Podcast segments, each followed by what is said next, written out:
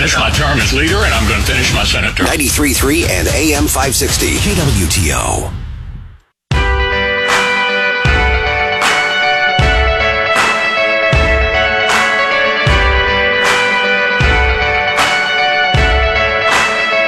This is the Elijah Haahr Show.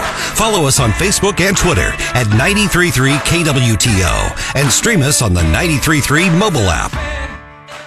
Welcome back to KWTO. The presidential primary is in full swing. And joining us now on the phone, Republican consultant Dennis Lennox. Dennis, welcome back.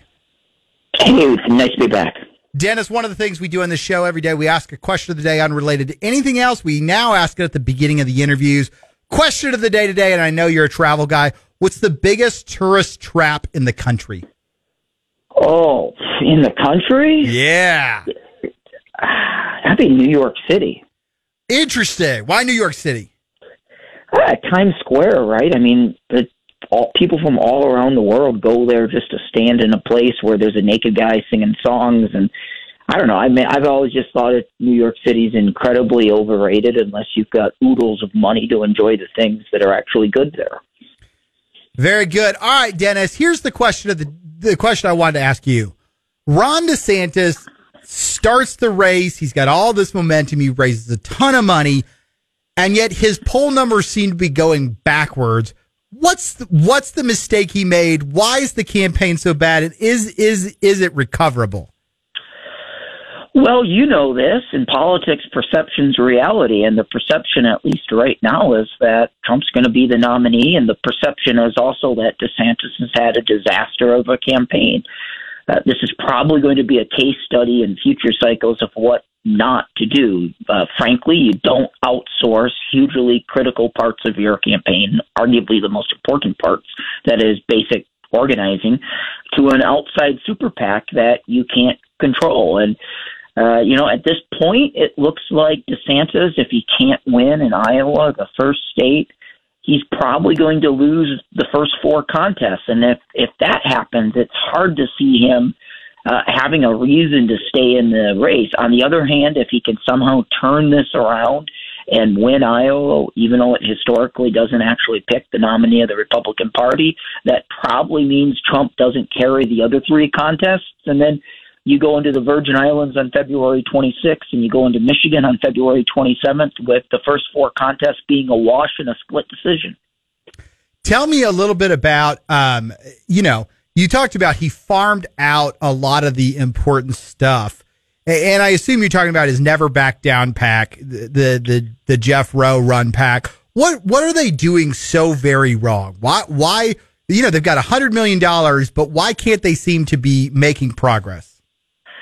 Well, you can't coordinate with the campaign. That's that's the biggest problem, and and to the extent that they can't coordinate, the DeSantis and Never Back Down camps are really pushing the definition of the existing campaign finance framework by you know the super PAC renting a bus and DeSantis just happening to show up on the bus and just happening to be the guest at their events.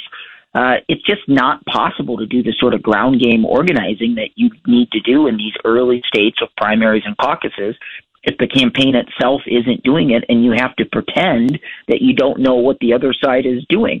I think you can also make the argument that Jeff Roe's track record hasn't been the greatest in the last couple cycles. He was sort of this wonder kid a few years ago.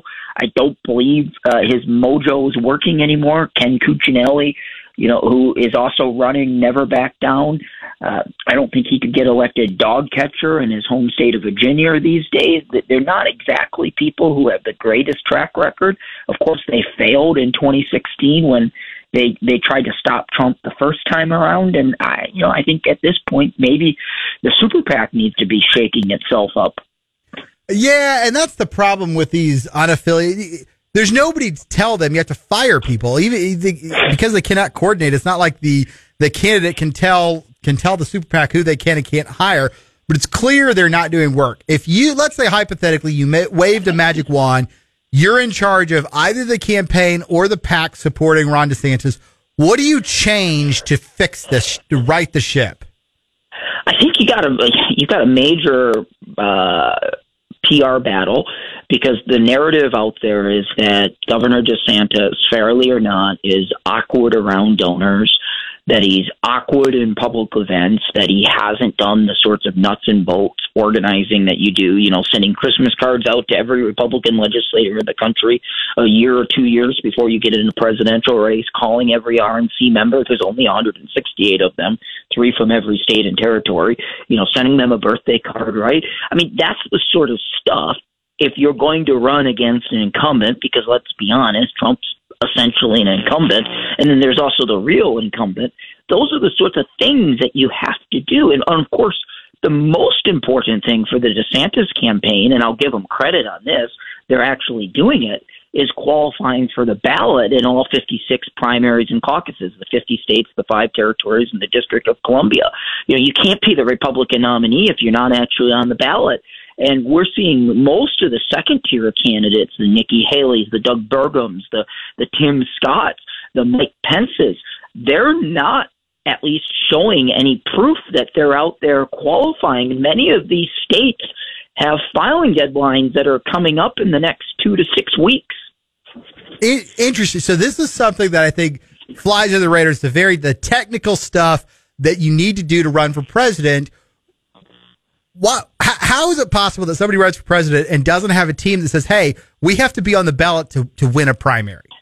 Well, you, there's a lot of people out there who think you just wake up one morning and say you're running for president, and magically your name appears on the ballot. It's like running for state legislature in Missouri or any other state. There's all these qualification requirements. It's a surprising how many candidates at every level of elected office stumble sometimes, particularly those who don't come from you know, party politics from a standpoint. So if you're like a Vivek Ramaswamy, you're not coming from politics. You might be unfamiliar with how that works, or you've been a senator for a couple terms and, and you know, only are familiar with your home state's political culture.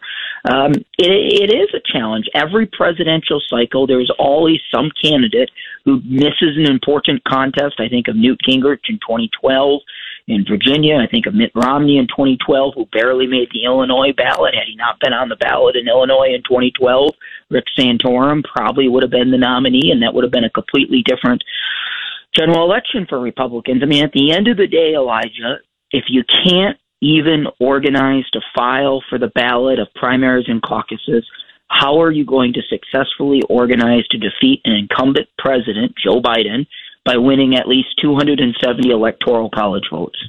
Yeah, fascinating to, to, to, think about that. The other question I have is okay, so you've got DeSantis. He's he's running almost a backwards looking campaign. Nothing seems to be working. The real question though is here we are in September. First votes are in January. You got a whole nother quarter to go. What's the odds, what's the odds he can close the gap? Well, it's four months, Elijah. Where I mean, it's you know, in some cases, absentee ballots for the states that have primaries. I would not be surprised if we see absentee ballots in some places drop over Christmas and New Year's. Uh, I think it's going to be critical this debate next week. What's the narrative coming out of that debate? As of now, six candidates have qualified you know, can some of those also ran candidates still effectively be in the race after next week? Uh, you, uh, you know, what happens to Trump? You know, he's essentially positioning himself as the de facto nominee of the Republican Party. I'm not sure you can continue doing that, but if he's going to continue doing that, does he take it to the next level? And what I mean by that is, if I was advising the Trump campaign, I would say, you know what? Okay, fine. We're going to be the de facto Republican nominee. Let's pick a running mate now. Let's start actually unveiling policy proposals as if we're the nominee. Let's start saying who we're going to nominate to judgeships or have in our cabinet, right? And take, elevate that um, campaign that he's running to the next level and truly make him the de facto nominee. I think the big question, though, Elijah, is what happens in Virginia in November. Does Glenn Youngkin win the legislature and get in this race? Okay, so you think you think if Youngkin sees a win in Virginia, he like he pulls the trigger and jumps in? I think everybody in the Republican donor class and governing class would like for that to happen. He's independently wealthy enough that he could at least put together a, a, a last minute campaign for the Republican nomination. He would have an issue in that he would miss the filing deadline in a couple of the early states. but he's the sort of political figure who could shake up this race if DeSantis can't turn it around and Nikki Haley and Mike Pence are still out there hanging out at 10% in the polls. Let's talk about that because we, I, I sounded alarm bell yesterday because we as a Republican party are absolutely getting our teeth kicked in in special elections in, in calendar year 2023. Yesterday, lost a big seat in New Hampshire that we'd had forever. Democrats running an average of 11 points ahead of the generic ballot in about a dozen races so far this year. Give us your prognosis on Virginia and Kentucky governor's race this November. Does this trend continue or do we see some sort of turnaround? I'm not familiar a lot with the dynamics of Kentucky, but I will say in Virginia, it's an uphill battle. Virginia is at best uh, a light blue purple state. It's at worst a dark blue state. Glenn Youngkin did the seemingly impossible in 2021. The question was, is that a one term fluke? For the listeners who aren't aware, in Virginia, governors cannot run for successive terms. So he's done. And the legislature right now is split. One house is controlled by Republicans, the other house is controlled by Democrats. He's trying to win them both in November because everything's on the ballot. And if that happens, it's it's one heck of a success story because there's not many states right now, as you correctly point out, um, particularly purple or blue states that are trending red. And so he would be the, one of the few people in this country who can say he actually flipped a blue state and, and made it red. I like Glenn Youngkin. I think he's doing a bang up job. I, I I would love to see him be a candidate. But what's his sales pitch that DeSantis doesn't have? They've both taken states that were really tough and moved them multiple clicks to the right. They've both been very successful on policy issues. What's he sell that Ron DeSantis isn't selling? You know, I think Youngkin's just well liked. He's got a better personality. DeSantis, there's no question that he has accomplished a heck of a lot in Florida and took a state that was the quintessential battleground state and made it a solidly red state. I'm just not sure at this point if if he's got the sort of personality uh, to run for national office. It just seems like he's a little bit weird. nobody says that about Glenn Youngkin. He shakes the hands. He can relate. He's personable, and he's as conservative as they get. But he's he's a nice conservative. Absolutely, and I think that's that'll be interesting to see as it plays out. Now we've got the the presidential debate coming up next week, the second one. What are the keys to the debate? What are you watching for? Well, I'm watching to see how many people survive the race after the next debate. We're at six candidates right now qualified for that debate. There may be a seventh, Doug Burgum. He's just waiting, I think, for one more poll to make the stage. They've already announced the third debate's going to be in Miami.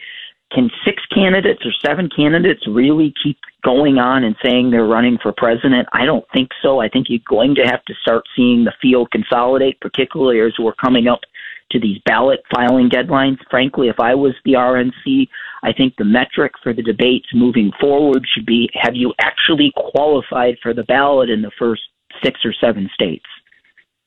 Very good. Again, Dennis Lennox joining us from Michigan. Dennis, if people want to follow along with the work that you do, uh, not just in, in political, but your travels around the country as a, as a travel blogger for Christianity Today or the Christian Post, I'm sorry, and your work with the National Popular Vote. How do they follow you on social media? Well, hey, Twitter's all, I should say, the platform formerly called Twitter. X is where you follow me at Dennis Lennox. I'm also at DennisLennox.me. And my, as, as you're right, I have my side hustle as a travel writer. That's every Sunday at thechristianpost.com. You probably have a better idea on, on tourist traps than, than about anybody else. You know what top ten, top one tenth of 1% in the country for knowing tourist traps in the, in the nation. Hey, but that was a good question. You threw me off. Uh, and while we're on it, because I know you do a little bit of abroad travel, tourist traps abroad. Oh, I I, I think uh, London, Paris. I think that they, they both have to be on the list, right? It's like coming to the U.S. and saying you've only been to New York and Los Angeles. The real France, the real England is somewhere outside London and Paris. Very good. Hey, appreciate you joining us today. Thanks so much. Thanks, Elijah. Again, that was Dennis Lennox. You know, it's really fascinating to watch this presidential primary unfold because all I could think about is there's a famous saying, I don't think it's Rudyard Kipling, but it might be the saddest of words of tongue or pen of all sad words of tongue or pen, the saddest are these it might have been. I feel like that will be written on the epithet of the Ron DeSantis presidency. What could have been a successful governor, big state, turning and burning, and it has just been an abysmal presidential launch ever since he kicked off, kicked it off on Twitter with Elon Musk. And, and, and really, I don't even blame the tech difficulties. He basically read a statement about him running. Everything seems to have gone wrong since he got in. Now, I still don't think it's over. He's got four months till the first vote is cast. Let's not write the, let's not write the ending until the ending actually occurs. But man, it just seems like a lot of missed opportunities. So it, it does. And, you know, he was, he was trending around 25 to 30% at one point to Trump's 40 to 45%. And that, that margin has widened significantly. And so I'm, I'm just curious because you're, you're right. It's not, it's not over yet for DeSantis or for really any of the primary candidates that aren't named Mike Pence. What his, even he, he's uh, on my good radar a lot better than he was at the beginning whenever he announced, but is he some, actually on the good radar, or is everybody else just moved to the bad radar? That might be an excellent observation. He's just everybody else has gotten worse for me, other than Vivek. Nikki Haley's seen some spikes when you're talking about foreign policy, which does she should dominate other people in foreign policy. If she doesn't, then she shouldn't even be on the stage. So, just looking ahead, I'm not saying it's over yet, but looking ahead to 2028 have we ever seen somebody kind of fumble their original campaign this badly and then come back and win the next election? Uh, you know, there's a Republican parties traditionally, Trump's the exception. Traditionally, the Re- Republican Party nominates people their second or third time they run. That was always, you know, you look back, Ronald Reagan and George H. and historically Richard Nixon, they all ran once, lost, ran again, and then won. John McCain, Mitt. So it's not uncommon to run, but it's uncommon to run and run so poorly and come back. Uh, the one I would think, the, the one time I could think of somebody is Mitt Romney. He ran in 08, garbage campaign, and then basically never stopped running until 12 and got the nomination. He win the general, but he basically never stopped running after the 08 campaign. Uh, the, the, the, you know, most of the other people that have run, lost, run and won would be people that were over their head. So you got, you know, Ronald Reagan primaried the sitting president in 1976, couldn't do it, then came back in 80 and, and, and was the nominee and won. But he ran a good campaign. He just ran against the, the, the sitting president in 76. So I think it's unusual to Mitt Romney, probably the, the best example of somebody who ran a poor campaign, figured it out, ran again the next time and won. Okay. We're short on time. We're going to come back. Lots more to go. Stick around.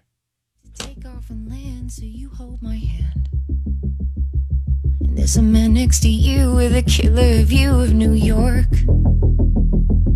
And somehow you managed to get me talking too much.